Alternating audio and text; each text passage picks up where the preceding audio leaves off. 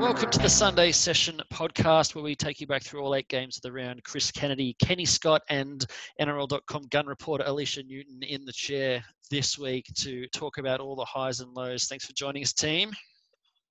Hello, CK. Hello, Kenny. How are we?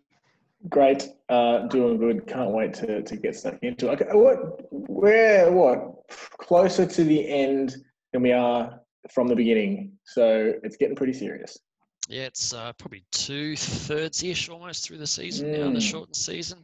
Um, things are getting real, as they say. Um, let's talk about the Sharks and the Eels because this game was a throwback. Remind me of watching footy in the 80s when I was a little kid, show my age a bit there. But um, wilds and wet and windy and scrums being won against the feed and you can't kick goals properly. What do you make of all this, Alicia? Was a mess, wasn't it? It was fun to watch, sitting in our lounge rooms, nice and warm. You know, mm-hmm. any, any other place you'd uh, rather be, but um, it's one of those games where you know you, just you want to win because otherwise you know just adds to the misery. Um, Cronulla obviously outscored three tries to two, but just couldn't, couldn't kick a goal there. So that proved the difference. That and that penalty goal at the end. Um, both teams I had a red hot crack. I think there was 10 forced dropouts as well.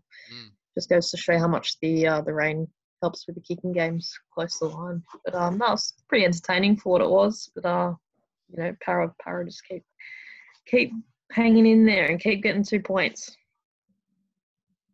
I, I reckon th- this game was the weather was terrible. Like looking at it on on telly, like who the hell would want to be there? If this game was at somebody's actual home ground, it was at Kogarah, so like which is you know Sharks' home ground for this season, but not really. If it was at uh, PointsBet or at Bankwest Stadium stadiums, I reckon it would have been a complete whitewash for the home, the, the real home team. Um, but because it was because the weather was just so awful, but because they sort of played on neutral territory, it just turned out to be like a real scrap fest, didn't it? it? was like there was drop balls left, right, and center, but man, it was so much fun. It was like high quality and poor quality all at the same time, and some really weird things like that. Um, the, the scrum win against the feed. I'm going to have to admit, I don't think I don't actually know what the rules are around whether you can or can't contest a scrum or not, because often when that happens, you know, the ref will stop it and repack it. But whatever, it was great fun. Um, and yeah, Parramatta kept Parramattering and won. Yeah, I think you're allowed to contest it. There's just a lot of stuff you aren't allowed to do that usually brings it undone. But if you just want to shove mm. in the mm. scrum once the ball goes in and you happen to win it that way, uh, as long as there's no other sort of foul play, I think that's okay. Um, you just don't see it very often. So it's not a bad little shock tactic, especially when things are that kind of slippery and you can get a bit of uh, a move on. But yeah, as you say, the Eels haven't really been too pretty the last few weeks, but keep finding a way um, to claw out those two points. Bit of a buffer now at the top, um, Penrith, Storm, and Eels, and then I think it's four points down to Roosters and another two down to the the Raiders. So um, you know, the top few teams starting to streak away. Uh, before we move on, I've got to give a rap to Dylan Brown, the young playmaker. Um, even just his defence, I thought was epic, but came up with two huge plays to, to set up his team's two tries as well, and um, you know really showing uh, how to play some some wet weather footy. Um, anyway, let's move along to the All Queensland affair that started off Sunday, 30 points to 10. The Titans over the Cowboys. Kenny, the um, the Titans, the the dominant Queensland NRL club at the moment.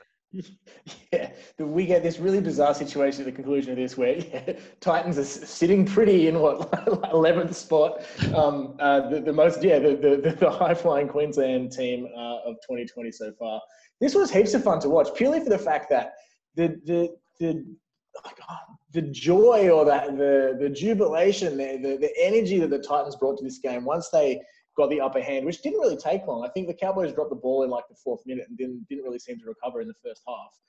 But just some of the things that we saw in this game from the Titans, like Kevin Proctor had an absolute blinder. His, um, you know, dive over the dead ball line for a tap back for an unlikely try, that sort of stuff. But the reaction after after they scored, there was just excitement in the team, which is not something you've seen from the Titans um, on a consistent basis. And it was just great to see them, you know, get a great win, get a like a great, a great. It wasn't a lucky win. They worked hard for it. and They did some awesome stuff, um, and the team really stood up. And um, yeah, like it was fun. Like another great fun, another fun uh, game to watch. Um, and good for them.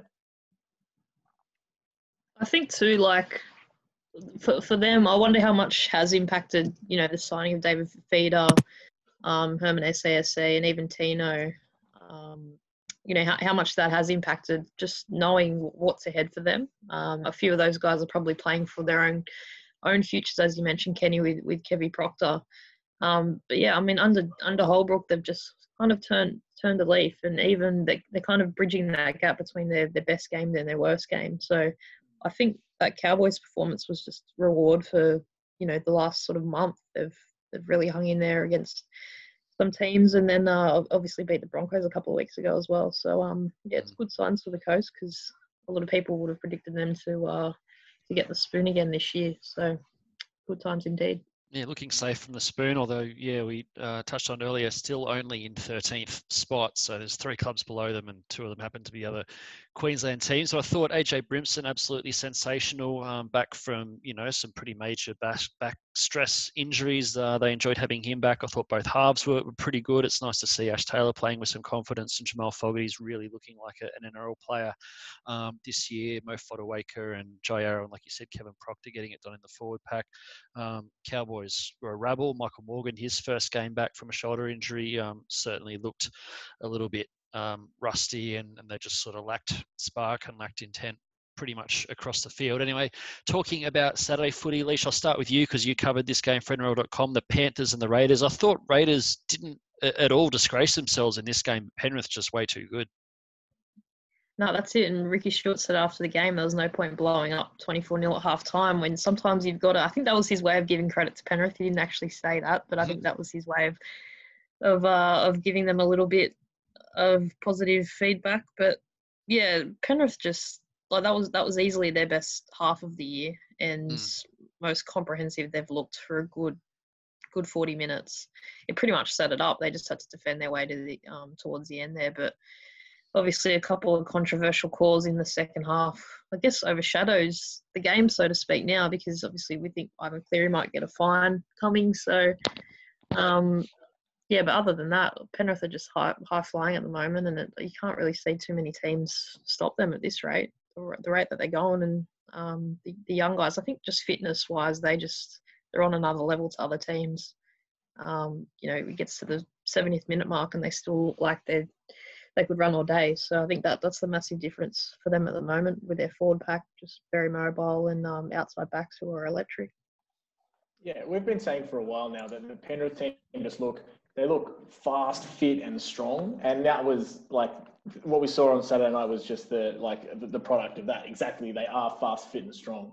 They just like they're they're just in this great place at the moment where they're they're happy, they're determined, they're energetic, they're strategic. Nathan Cleary, his passing game I thought was excellent last night. Uh, sorry, on Saturday night, um, which was last night.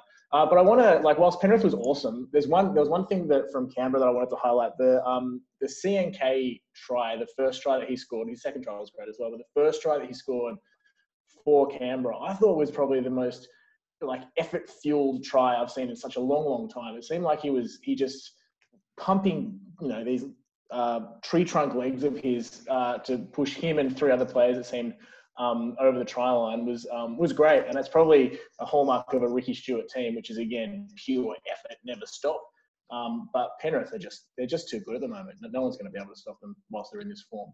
Yeah, Charnze I thought was amazing. He's one of those players that I think fans from across all 16 clubs just love to watch play. You know, just back, he's got stitches all through his finger from where his you know bone popped out of the skin two weeks ago, and two amazing tries. Eventually had to go off at the end. Um, just a bit of just bashed up and, and suffering cramp, but he, he, gave everything that he, he had to give. Um, not too, I mean, they've just won three in a row since losing Josh Hodgson, so still some pretty good signs for, for Canberra across the board. They're, they're playing tough, they're playing gritty. Just wanted to talk about Penrith a little bit more before we move on because um, trying to put my finger on, I was having this conversation with a few people, just what why are they so good? Because you look at that team, there's a few guys, um, you know, Nathan Cleary, James Fisher Harris, Api Koroisau, Isaiah Yeo, who are, you know, in the conversation for the most informed player in the, the whole NRL in their position. But there's a lot of guys there, a lot of really young guys. You look at um, Stephen Crichton, Brent Naden, Spencer Leniu, um, you know, Liam Martin, who are not not guys that are superstars, but they're young and, and doing their job well. Alicia, there are quite a few guys in their 17 you wouldn't necessarily say would ignite a bidding war if they were off contract, but just everyone's playing well and playing with confidence. Yeah, and that's exactly what Ivan Cleary alluded to after the game. He just said, like, you know, there's some players out there that are playing well above probably their value in the team, and that's that's what make that's what's making it work. And obviously, um, I, I did write a story earlier in the week around their junior system. Obviously, you know, of that 30 man squad they've got, at, at least 75% of those players are the local juniors. Like that's that's unheard of in in the NRL um, across different clubs. Some might have 50%, but but nowhere near Penrith's um, junior system. So suddenly we're seeing all these guys just flourish, and they've all played with it, with each other before for you know a good five plus years. They've won competitions in lower grade systems. Um, it has to account for something in my eyes. Um, hmm. when we when you get to this this period now. There's just so much belief, and they're probably all at the same age, you know, bar a couple of the the older heads, but they're they're all probably all on the same wavelength, and um and again know know what it takes to to win a comp, albeit you know a reserve grade comp, but still um that there's a winning culture there. Hmm. You were sitting in front of yeah, you were sitting in front of Ivan Cleary when he uttered the words, uh, I feel like Canberra being managed back into the game. I read a story uh, from Scott Bailey on AAP today. He's spoken to Peter V'landys, and the uh, sounds like he's extremely unhappy with uh, Ivan's comments. Now, I was actually watching the post game on Fox League when he said that, and I straight away went, "Well, say goodbye to ten grand, Ivan. You're uh, you're going to get pinged for that one." Was that your reaction when he when he said that? Yeah, straight away I just went, oh, not sure whether you should have said that. And then as we're walking out, yeah, Penrith's media manager just looked at us and thought, oh, well, hope you've got a spare 10k handy because we kind of all knew. But I think he also, you can tell when he said it, he was a bit like, oh, should I have said that? Um, but uh, you can see his frustration. You know, there were a couple of calls that could have gone either way, but um, mm. yeah, to, to say straight up that that the Raiders were managed back into the games is an obvious one for the NRL to pick up on um, if we're going off previous fines, and obviously um, Ricky being one of them in the past. So yeah, yeah I expect him to be in fine on Monday you're sort of in a situation where you can say that you think they made a mistake. You can't say that they were doing it on purpose to help the other team. I think that's a pretty blatant no no. Anyway, let's talk about the uh, Knights and the West Tigers. Uh, Kenny, I don't know how much you want to talk about the Knights and the West Tigers, but um, kick us off with your thoughts on this well, one. look, you can't be a West Tigers fans and then hide from the bad performances because you've got to face that stuff head on. Know your enemy and your enemy is about every second game. Uh, well, like I don't know what, what to say. So I thought this was going to be really interesting because of all the changes that the Tigers had. Like no Harry Grant, um, yep. Hooker, Brooks at six, uh, Leilua was back, Packer was back. Um, I thought that, that was going to get a really good reaction from the team. Um, shows why I'm not a head coach, I guess. Uh, it was just like uh, the first 10 minutes was kind of fun. Um, and then it just sort of all fell apart. Like as soon as Kalyn Ponga scored what looked like the world's easiest try, like, you know, shut the gates, it's done. Um, it was really disappointing to see to see the Tigers leading a giant score like that. Like they had they're out of the finals race. Like you know, even mega fans like me can admit it, they're gone. But that for and against uh, differential they'd racked up against the Broncos always seemed like a really good safety net. Like even if it comes down to the crunch, that for and against will get us home. And they just negated that by letting in 40, like a 44 to four loss. It just sort of just compounds, um, you know, a string of disappointing losses the last sort of month. So uh, yeah, back to the drawing board for the old Tigers. And really disappointing because um, like Chris Lawrence racking up his 250th alongside Benji um, for them to, for Chris Lawrence especially, to, to get, get a milestone game and just be, you know, given an epic loss is just really disappointing for a guy that's a club legend um, and has worked so hard and is just a great community leader and great guy all around. Uh, so yeah, well done to the Knights though. I think they've really responded well um, after the spray they got from their coach last week about being entitled. Uh, so onwards for the Knights, downwards for the Tigers. Alicia, your thoughts on the Knights, and I guess specifically your your thoughts when you heard that Blake Green was coming in, and your thoughts on the signing one game into the uh, the Blake Green era. It was an it was a bit of an intriguing one. I remember a couple of weeks ago when Blake Green was getting reportedly shopped around to you know like the Bulldogs on a three year deal. I thought he's 34, 35. Like how many more years does this guy think he has has left? And then course, two weeks later, the Knights pick him up. But um, I mean, you could just tell straight away how much of a difference he's made. Um, just relieving a bit of pressure off off Mitchell Pearce, particularly around his kicking game. Um, and I, I, guess the main thing is that they were just missing a hooker. You know, Kurt Mann got through that game unscathed, which is a probably a miracle for Knights fans. They're not used to their number nine, um, you know, ending the game on a healthy note. Yeah, so um, and, and, I think for for Kalyn, you know, he didn't have to be that playmaker that he has been. You know, playing a bit of a five eighth role at the same time and taking a bit of pressure off Pearce with his kicking game. That was just left to to Green. So yeah, I think it's a great fit for this year at least. Um, whether yeah. it happens down the track, I'm not too sure. But um, yeah, it, it, they looked much much better, much more controlled, and um, yeah, it was a bit of a weird one. I actually thought just on the Tigers, like, did they miss Harry Grant that much? Is he that much of an influence? Because I mean, you think beyond next year as well, they're gonna they're gonna have to find someone um, when he goes back to Melbourne. Like, mm. did we just get a glimpse of what what life would be like without Harry Grant from the Tigers? Yeah, um, I mean, they they've that was their fifth loss in six games, and they're still yet to beat a team above them. But at least the, the previous losses, you know, the, the Panthers lost and the Eels lost some of their, their tight losses. They've they've had close losses to good teams in in the last sort of six weeks. But that was a um, that was an avalanche. They they did all that. They missed Harry Grant a fair bit, but the, it's going to be a, a, headache for them uh, next year, assuming he does go back to the Storm. Speaking of the Storm, Kenny, 41 to 10 over the Bulldogs. No Cameron Smith, no Ryan Papenhuyzen, no Dale Finucane, but um, I guess Dogs probably made it pretty easy for them in the end.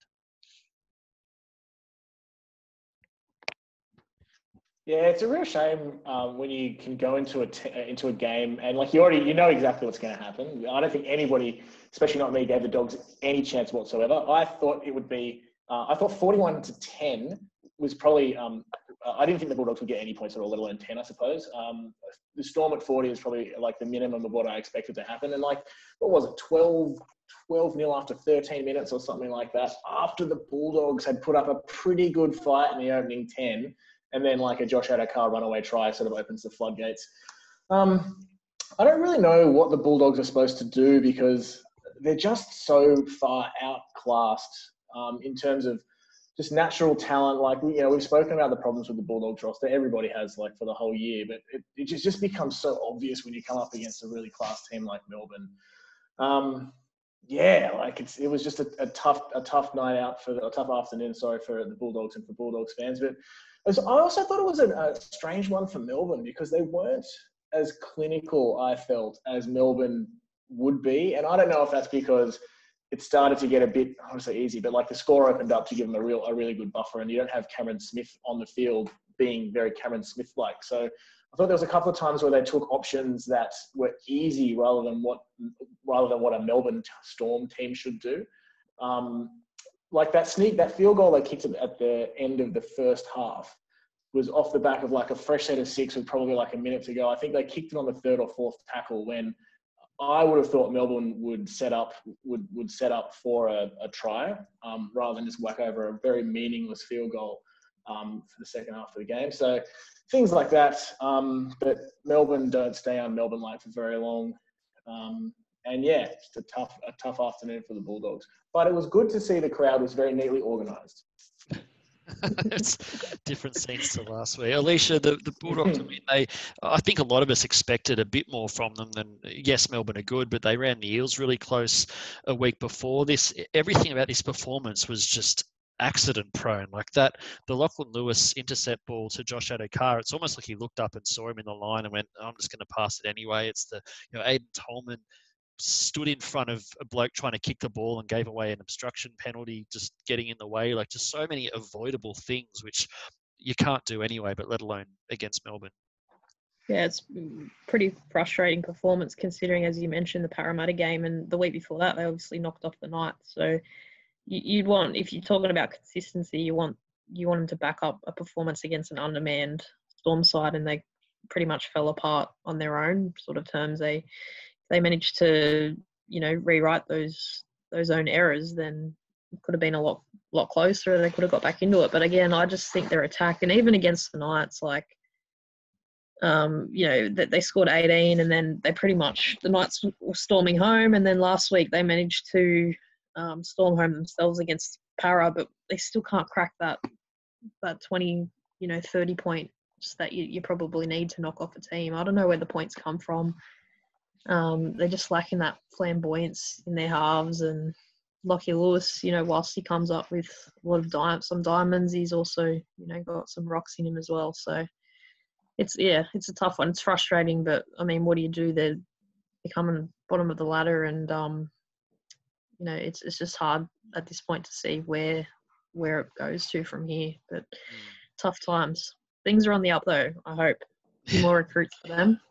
Well, yeah, a bit more room to move in the salary cap now. Trent Barrett coming in next year's got his work cut out for him. I think their goal for this year just has to be to replicate the sort of effort they put in the previous two weeks, like you said, against Newcastle and Parramatta, and just try and win enough games to, to get ahead of Brisbane at the um, the bottom of the ladder.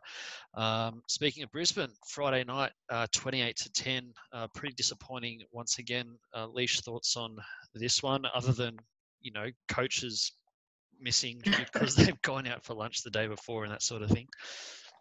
You wouldn't have re- predicted like Karma kind of came back and got Wayne, didn't he? He had a few mm-hmm. words about Seibold the day before, and then next minute goes out to lunch. He probably had the words while he was at lunch, and then um, yeah, ended up getting ruled out of the game himself. But I mean, Souths were pretty much in cruise control, I thought, for most of that game, and then um, Brisbane showed a few signs, but just weren't up to it. I thought David Fifita made it made a pretty strong return.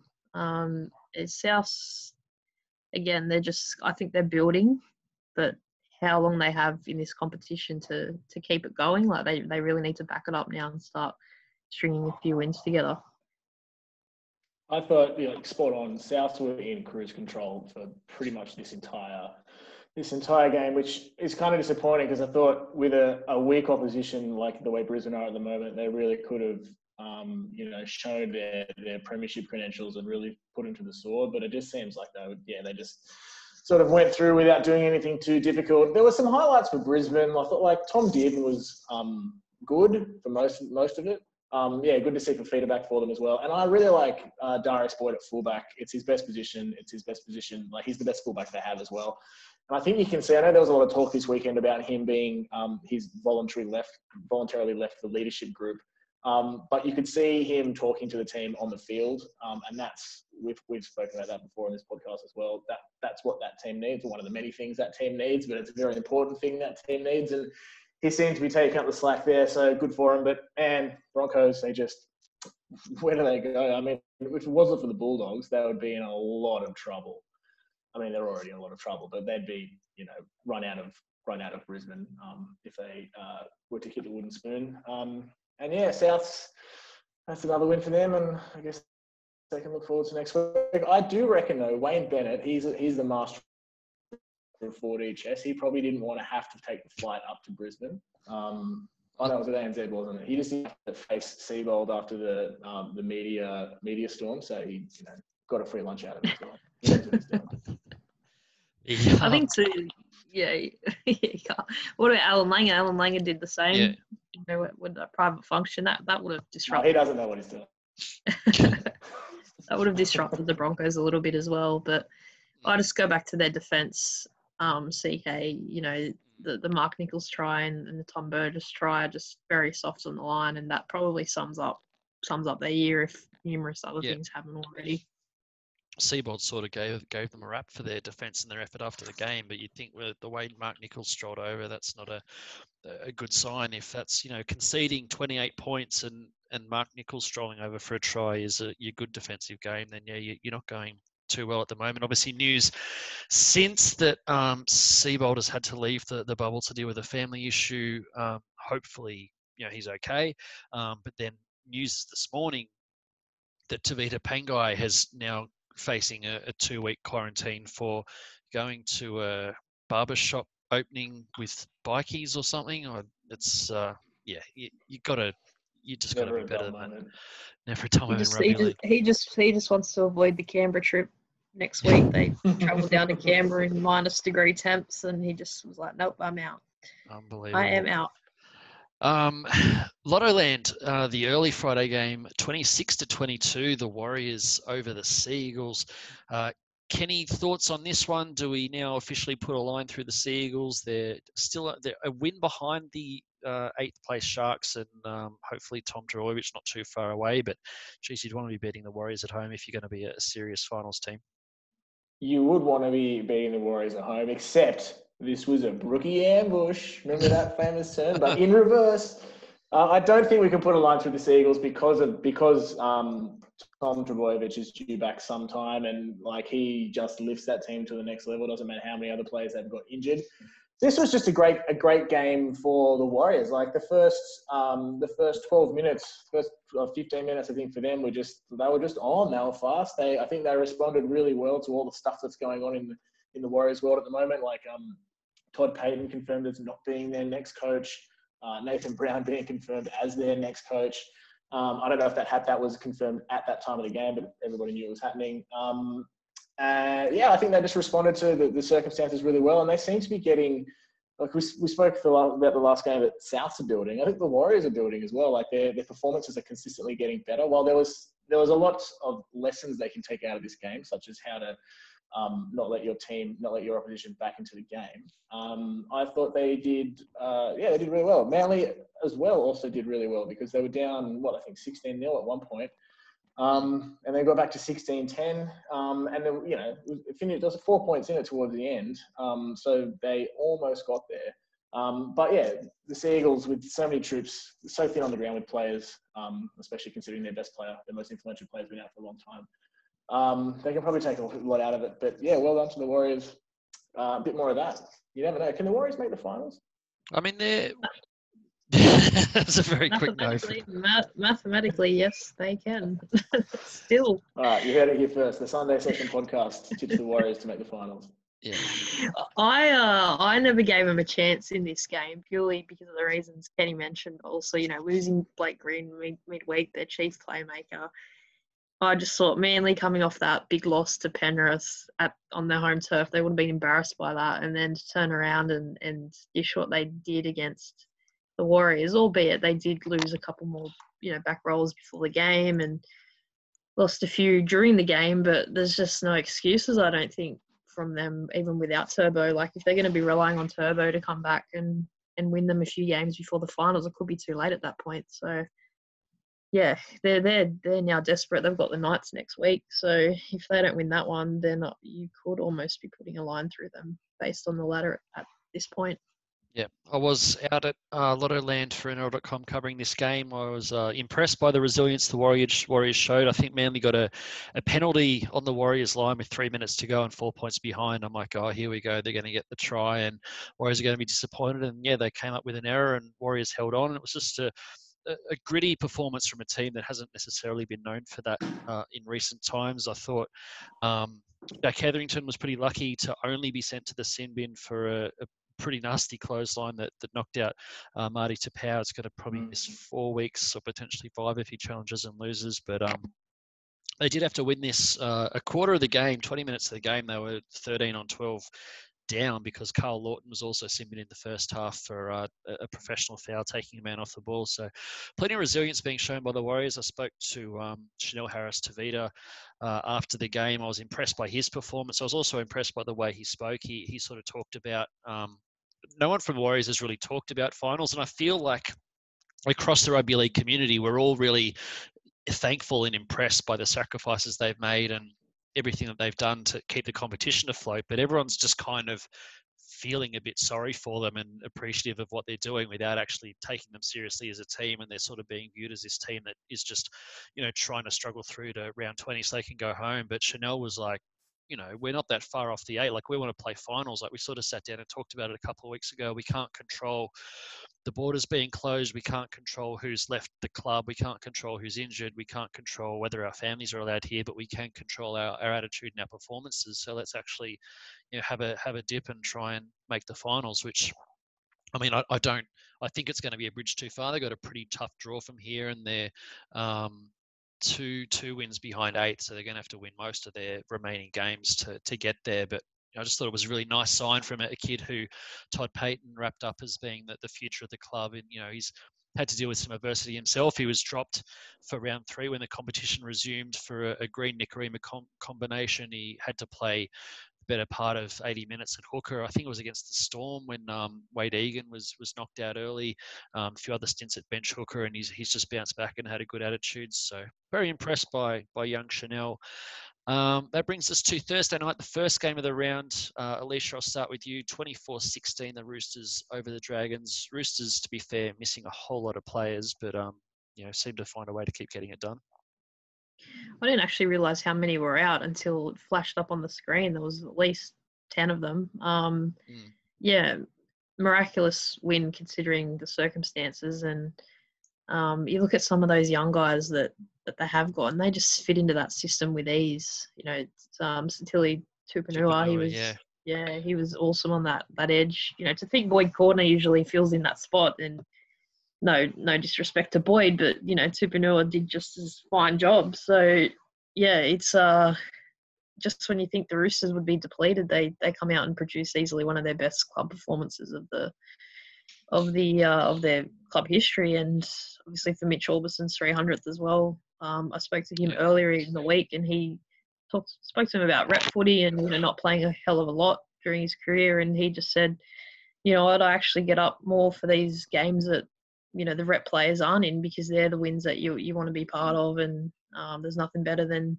winning depleted. And then so once that happened, um, I think it was a great way to cap off um, the milestone game for him.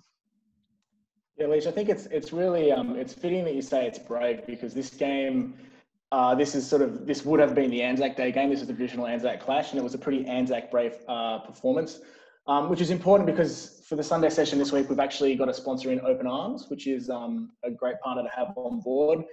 So this year we couldn't celebrate the uh, the Anzac Day game, but the message is just as important to Australians uh, to past and present service people and their families. So uh, as we gather to celebrate the Anzac spirit on the anniversary of the Battle of Lone Pine, we're all here to remind you to be open. Since 1982, Open Arms has ensured Australian defence personnel and their families have access to specialised mental health and wellbeing support. So for more information, go to openarms.gov.au uh, or just give them a call. Um, but yeah, I thought it was a, like you said, an amazing game. Um, tough, tough game for the Roosters. It's, it was more of both teams did exactly what they've been doing for the last couple of weeks, which is the Dragons kind of doing all right and not winning, and the Roosters somehow managing to win when they've you know when they've lost a whole lot of talent. So um, those Roosters just keep on keeping on. I don't know. Uh, I had them like earlier at the, the, resumption of the season. I had them beating everybody by a mile. Um, that's not going to happen now because they're missing a whole lot of people, but uh, they're still managing to win. So um, whatever they've got uh, going on at Bondi Junction, give me some of that we should talk about the uh, the Dragons a little bit because if you know they'd shown some some improved signs over recent weeks, you know, moving McInnes to, to lock and Hunt to hooker, and um, even in this game, I thought you know I've really liked what I've seen from Tristan Sailor since he's had a, a bit more of a chance. But um, if they're going to make any kind of a, a late run, you know, taking advantage of a um, severely undermanned Roosters, they they probably needed to do a lot better in this game, Alicia. Yeah, hundred percent. I did like Tristan's game too. He got caught out, I thought, a little bit in defence, just because he's such a little yeah. body still. But I think he'll be better for the run.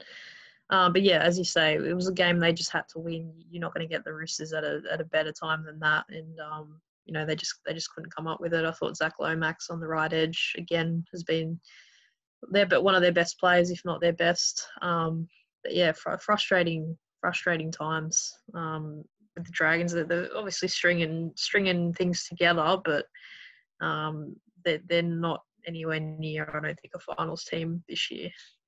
Mm. Lomax has been incredible. He's had a, a, remarkably consistent season. Actually really enjoyed his battle in this game with Ryan Hall, the old English veteran.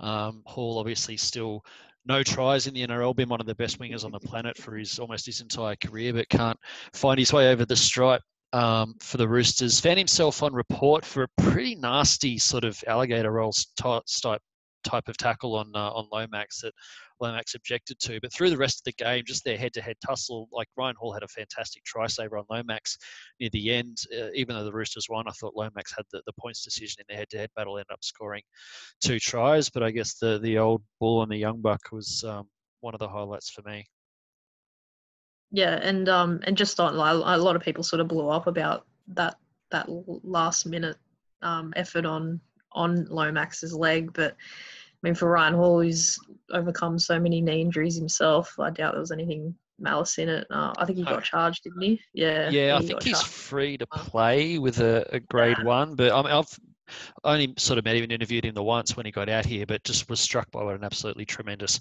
fellow he was. He's brought his young family out from England and just you know really really friendly and um, well spoken. So yeah, I agree with you. I don't think there was any malice in it between him and Blake Ferguson, neither can score a try this year. Yeah, Fergo had a bit of a day to forget on, uh, on Sunday. what about that pass? I know. I think if I was going to defend him, I kind of, I think because it was so wet, they they've all got just double sticky spray on their hands. So I reckon he's gone yeah. to throw a normal pass. It's got stuck in his fingers and it's flown up for this giant Harbour Bridge pass. But yeah, that was a shocker. Landed on the ground. The Sharks got it back. That could have been very costly. I think Gutho was doing a sideline interview after the game and he said, "I guess we can laugh about it now that we've won." But he, like, yeah, he slammed say, yeah. He was not happy at all with that pass.